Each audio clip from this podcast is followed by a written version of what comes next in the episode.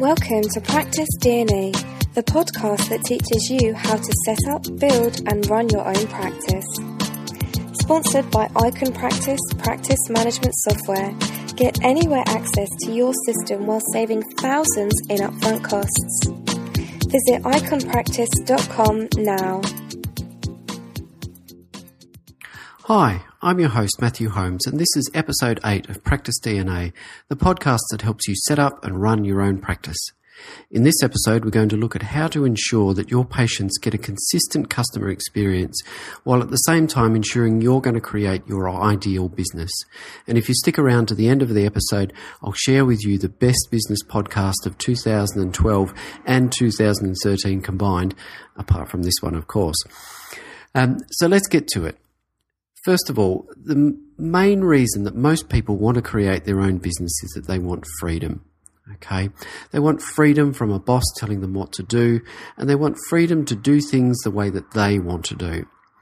Some people want to create a business that gives them more freedom. So they want to be able to do things like uh, freedom to play golf when you want, you want to be able to go on holidays when you want. And obviously, to do this, your business has to be a success. And probably more importantly, it has to be able to run without you. Now, many people end up creating a business that falls apart when they're not there. They make themselves the linchpin around which everything revolves, and when they're not there to direct things, the business doesn't run. Now, people in this situation often end up working long hours, risking burnout, relationship breakups, etc., uh, which to me is the very antithesis of freedom. So, to avoid getting in this situation, you have to create structures. And that's what we're going to discuss in today's episode.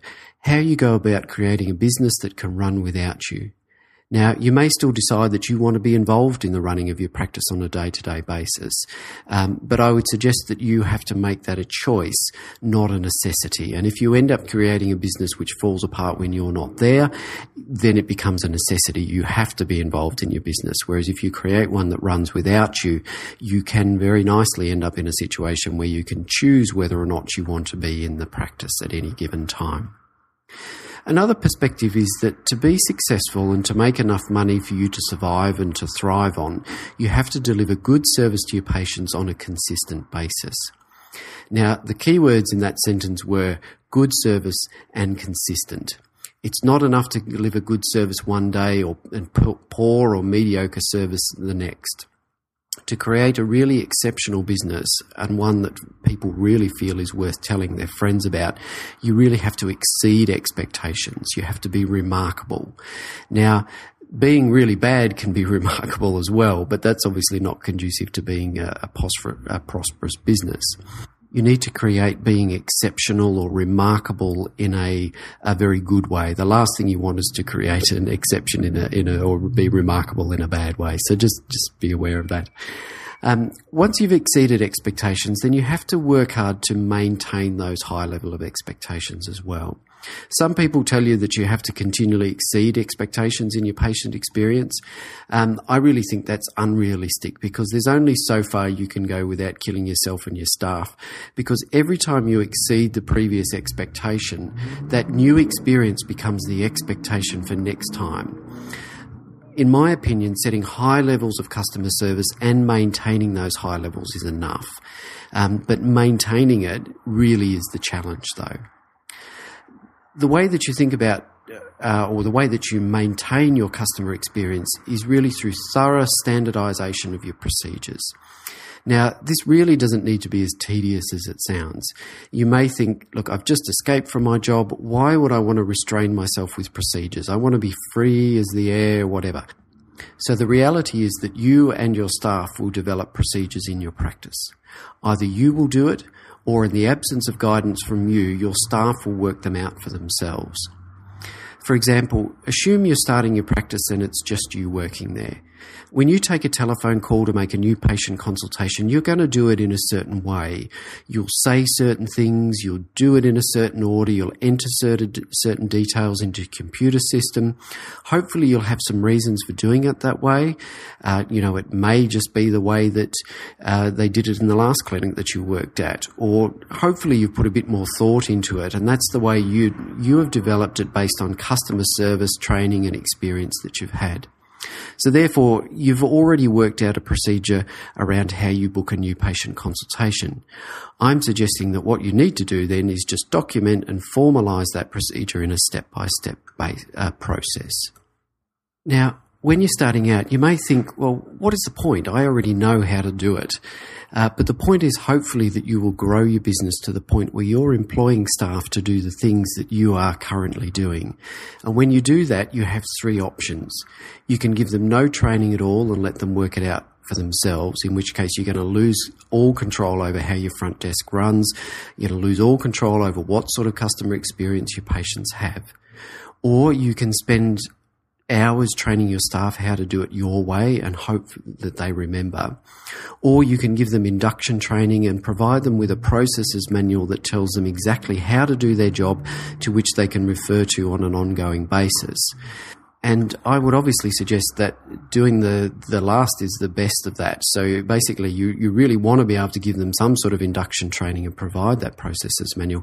Because if you don't give them that basis to work from, they are really just going to work it out for themselves. And even if you do give them induction training without any of the um, documentation, they're going to forget how to do things. And unless you're there over, looking over their shoulder all the time, people aren't going to remember how to do it. They're going to make it up for themselves. And again, you're going to lose control of how your front desk uh, works. So when you're starting out, think about how you want your business to run both now and in a few years from now. What sort of experience do you want your patients to have? What's going to build loyalty and make them want to refer patients to you? I would start developing ways of doing things in your practice that will support that aim, and document them using a step by step written process.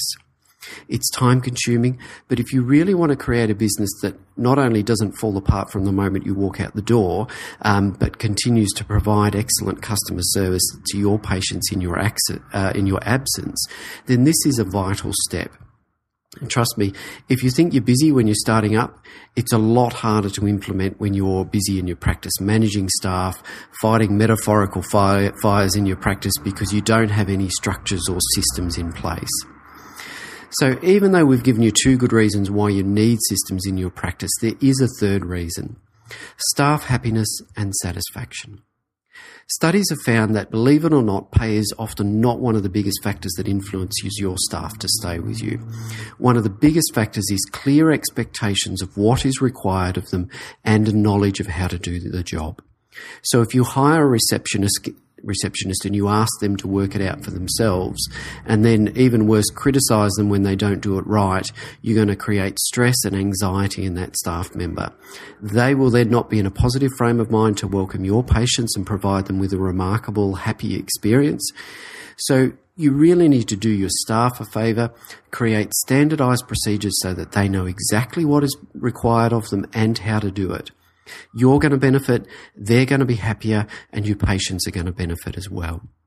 And this process creation not only extends into your customer facing areas. Anytime you do something in your business that you're going to have to do more than once, then you should create a procedure document for it.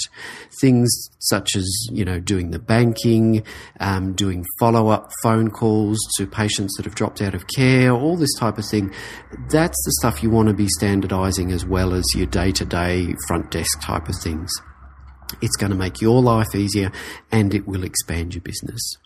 So, in summary, creating standardized procedures that will help create a, cons- a, consistent customer experience will help create a business that can run without you if necessary. And lastly, your staff are going to be um, happier and they're likely to stay with you longer. So, we've given some pretty high level advice here. So, what are some action steps that you can take? Firstly, I would uh, pick five processes that you do the most in your practice, such as booking new patients, taking payments, etc., and write down a step by step process for those tasks. Save the documents in a common folder on your uh, front desk computer or your server or whatever so that you've got access to them. Secondly, I would do some further reading. The granddaddy of all books on procedures is one called The E Myth by Michael Gerber. It was written a while ago now, but it's still an extremely relevant book, and if you only read one book, make it that one. Otherwise, there's two other books. One is called Building the Happiness Centered Business by Paddy Lund. Uh, Paddy is an Australian dentist who transformed his practice. It can be a little bit tricky to get the book, but it is well worth the read. And we'll put a link in the show notes to his website so that you can track that book down. And lastly, there's a free book that you can get by a gentleman by the name of Sam Carpenter, and it's called Work the System. It's also available as an audio book, so you can listen to it as you're driving along in your car. It does tend to be a, a little bit repetitive, I'd say, um, but there is some real gold in the, in its pages. Uh, so the website for that is called workthesystem.com, and again, we'll put a, a, a link to that in our show notes. Now let's move on to our quick tip.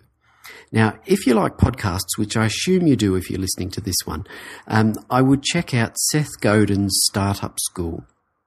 This is an excellent podcast on creating a, a, new business. He goes through all the different processes that you need to be considering, you know, how to brainstorm your business, how to make it exceptional, how to develop, uh, deliver great customer experiences, etc.